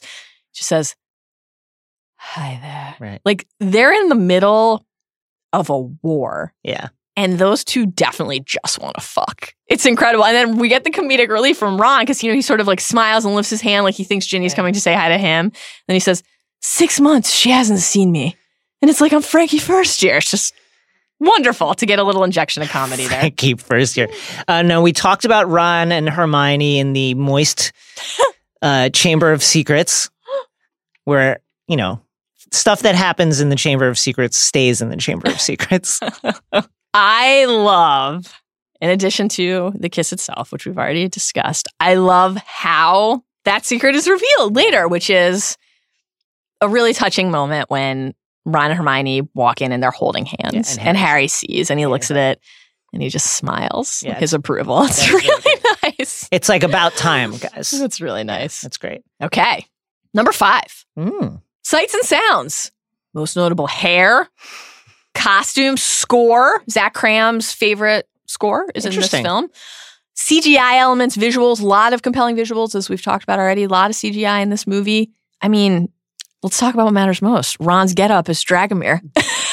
really, really good. First of all, looks like a weird, like a, uh, like a, um, an extra in one of the Hostel horror movies, or like somebody who ah. works like in an S and M place. yeah. The dark beard is a weird look for him, and the leather butcher smock. I personally expect to see him in season four of Billions greeting Mr. and Mrs. Martinez at the sex dungeon. Like, that is what I expect.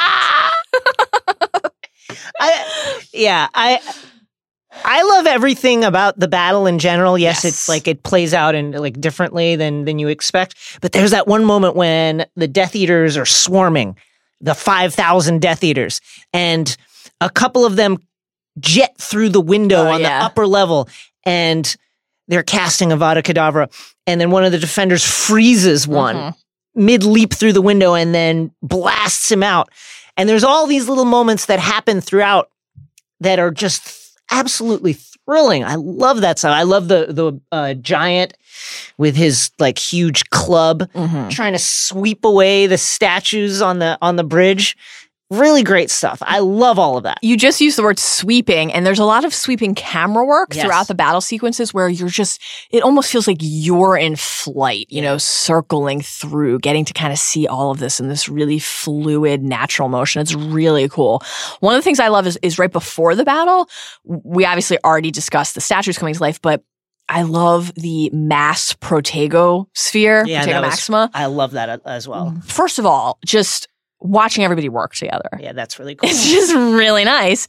But seeing the sphere form and then moments later seeing the Death Eaters all fire, or not all Death Eaters, they can't all be Death Eaters. Voldemort's minions Right. firing their spells against that sphere. It's just so That's- visually scintillating. It's also one of the best uh one of the best moments of real suspense in this movie is after the Protego sphere has been cast, the defenders are preparing and that's the moment when Lupin and Tonks are reaching for each other. Uh, I just you know, I thought that was really cool. Really really cool. I also love the Voldemort megaphone effect, you know, the the sound cue of hearing his voice amplified. The overly dramatized, like these young people are hearing it in their heads first and screaming thing. What I can take it or leave it. It's Yeah, cool, yeah. certainly. But the look on everybody's face as you realize that they're hearing it, they're like, is this real? Is this in my head? Of course it is happening inside your head, but why on earth should that mean it is not real?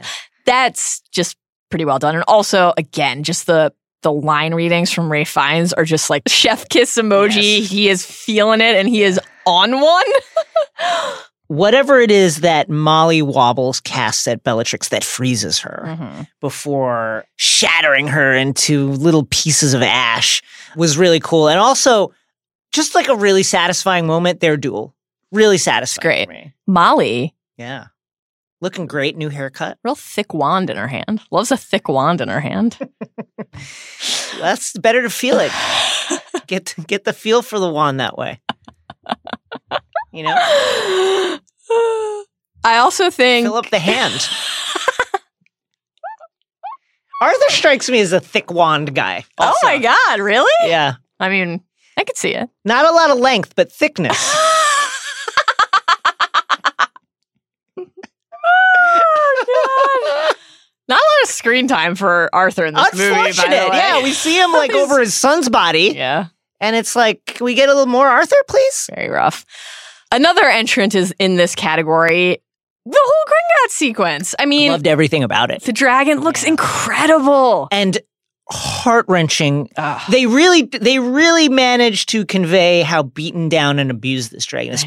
So pale, and these like red scars all over its body, and it kind of has this. Even though it reacts to movement, once they hit the clankers, you could really sense the fear of the animal. I love the way that the dragon moves, the way Yeah. it climbs out on its on its way to freedom. It's just oh, it's so cool. And even before that, you know, the cart ride down, the, Yeah, the the thief's ride. downfall, like all the, the vault itself, all of it is so so so cool. It's it's really really great. Another minor entrant for this category, flayed baby Voldy's soul shard. That looked exactly, actually, Looks that great. looked exactly the way I wanted to. They, like in my mind, the way I picture it, that's how it looked. they definitely took the either CGI design or actual like animatronic prop from Goblet of Fire from his the baby The pre-resurrection doll and just flayed it, put ketchup on it. It's great. And you know, i finally, a King's Cross looks great. It looks great. It does look great. It Everything. great. uh, it's beautiful. even even something like you know Voldemort's five thousand minions. Mhm. It looks great. It's a great looking movie. It looks great. I I also uh, shouts to uh, Neville casting you know uh, TNTS Dynamitus or whatever it is that blows up the bridge. Uh, never seen that spell before, but really interesting. Also, like, uh, I think Seamus actually like planted bombs. did he? We need to check that. then. we can check it. Yeah, I don't know. it's it's neat too just to see you know Daniel Radcliffe without the glasses, without the scar, and then that visual representation. It's, it's all really nice. Number six, best quote. I think I was more disciplined here than I have ever been before for this category, but I have a few. Let's hear it. Love our girl Luna talking about wind chimes. Yeah, that was f- great. Muggles think these keep evil away. But they're wrong. Actually they're wrong. terrible, but actually scary. Terrifying. It's like it's so horrifying, but in a great way. I love it. uh, Voldemort saying as Harry is walking towards him, Harry Potter, the boy who lived, come to die. I know I've made this point before, but sometimes I think in trailers, Yeah. and every now and then a line just triggers a moment for me. I will so vividly remember that line in the trailer, seeing the trailer for the first time, and feeling like my heart was going to explode because I was so excited to see this movie. Love that. Uh, Aberforth, yeah, again, he's got some bangers. not a fan of the scene, but there are great moments within the scene. Yeah. This line is strong and again alarming. You're lying.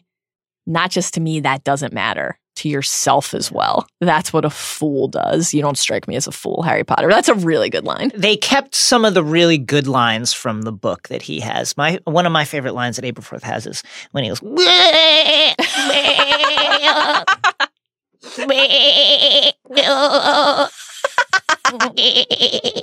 Uh, another Aberforth one. He gave her everything but Yeah. time. That's a that's a tragic line.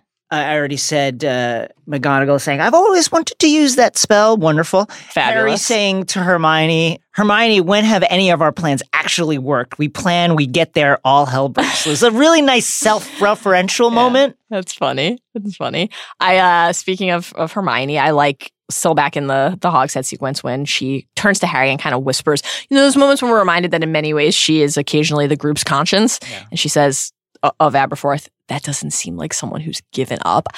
I think it's important to have moments like that in the film where you are asked to remember perspective Yeah. and the context of somebody else's life. We see so much of the story through Yeah. Harry's point of view, but other things happen to other people and they have their own reasons for making the choices that they make. And I think that line conveys that quite well. we mentioned this scene previously, and I li- I just like this line. So Harry revealing himself to Snape. It seems, despite your exhaustive defensive strategies, you still have a bit of a security problem, Headmaster. And then that Order of the Phoenix like f- file out behind him, and I'm afraid it's quite extensive. It's like It's just a great like action hero line from Harry Potter that I like. I really enjoyed it. I just find that so cheesy. That it's whole really sequence. cheesy, but I liked it. Uh, also, I have a real something about Daniel Radcliffe's hair in that scene takes me out of it. I'm like, when did you find time to brush your hair, my guy?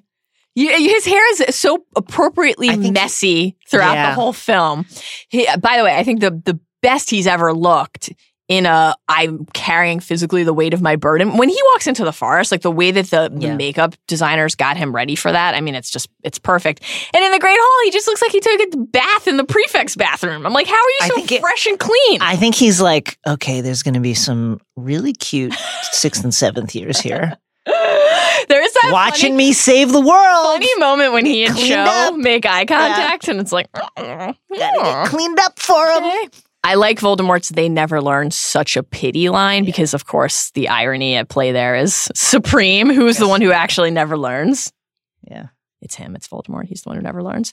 I really enjoy most of the sequence between Harry and the the Gray Lady, and I find the way she says "strange."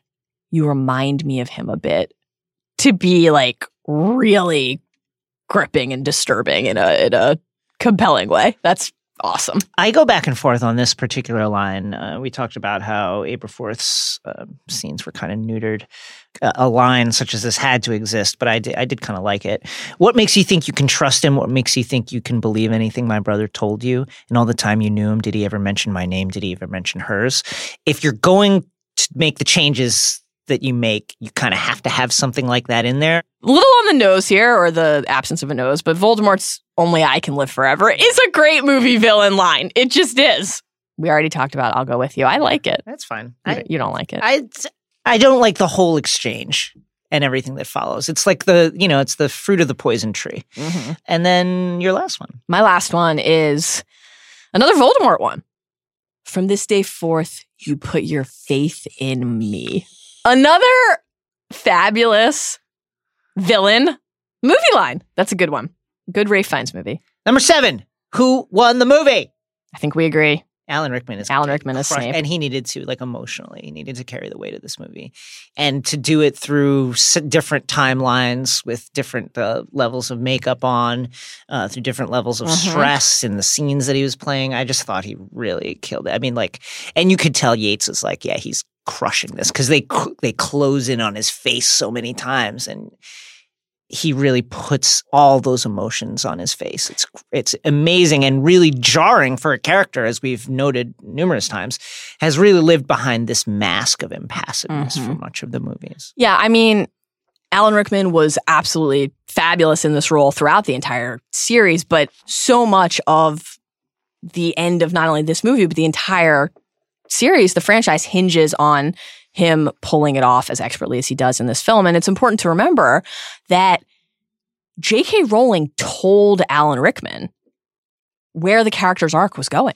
Very, you know she important. has since his death in 2016 she has revealed since then that she told him the the truth of the word always the story behind the word always and that reveal and he knew. I mean imagine knowing that. Imagine knowing the truth that so many legions of readers and moviegoers were obsessing over and wondering about. And even though we don't get every single snape moment in the films that we do in the books you really see and can appreciate in his performance as you return to it over time how that knowledge informed subtle choices in his performance. And you feel it i think in the, this film most of all but it's, it's really there if you look for it. It's there the whole time. Wonderful. I, want, I just want to shout out special consideration uh, Helena Bonham Carter when she plays uh, Hermione.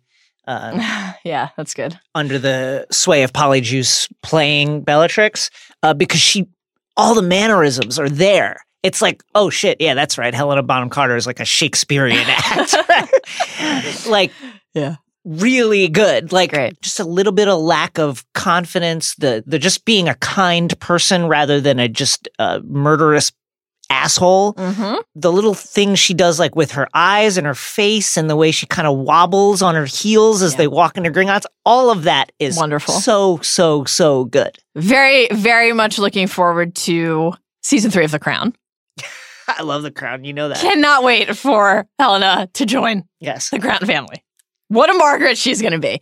Uh, another small winner, but I mm-hmm. feel compelled to mention. You know, it's just a it's an incredible Mrs. Norris performance in this film.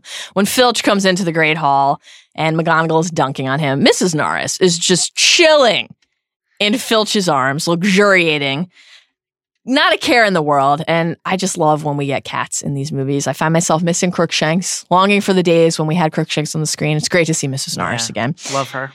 Another winner, we have to say, J.K. Rowling, because look, Yeah. You realize watching the film adaptation, not that you needed to be reminded of it, but you really are reminded of what an incomparable achievement this book is. This is the this is the uh, uh, George R. R. Martin season seven Game of Thrones theory as well. All right, friends, we now speak directly to you and to Isaac Lee and Zach Kram, our indispensable producer and researcher, as well as Evan Campbell, who helped produce today's episode. We hope that you enjoyed discussing these films as much as we did, that you're as excited as we are to share the final phase of this beautiful journey together, and that you'll join us again next time when we will be concluding binge mode Harry Potter with a little cursed child talk, the final all HP edition of Ask the Underscore. Ooh. And we're really looking forward to this. Our closing thoughts on what makes Harry Potter so special. We are collecting your Owl Post questions now on all of our social feeds. And speaking of those social feeds, please stay plugged in to all of our social media communities between the end of the Harry Potter run and the start of Binge Mode Game of Thrones. It has been Yes. so wonderful to see these communities grow and thrive. And we want to remind you all that they're not going anywhere. Until next pod, remember, ah! let's finish this the way we started together.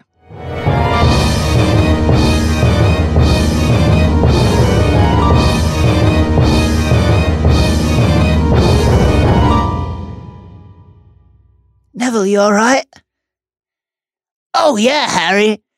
I just burned like thirty people out there. It's great. Me and Seamus, Seamus still. Hey, Harry, I made some problems. Ain't it burn them up? And agreed. Okay, you guys, just calm down.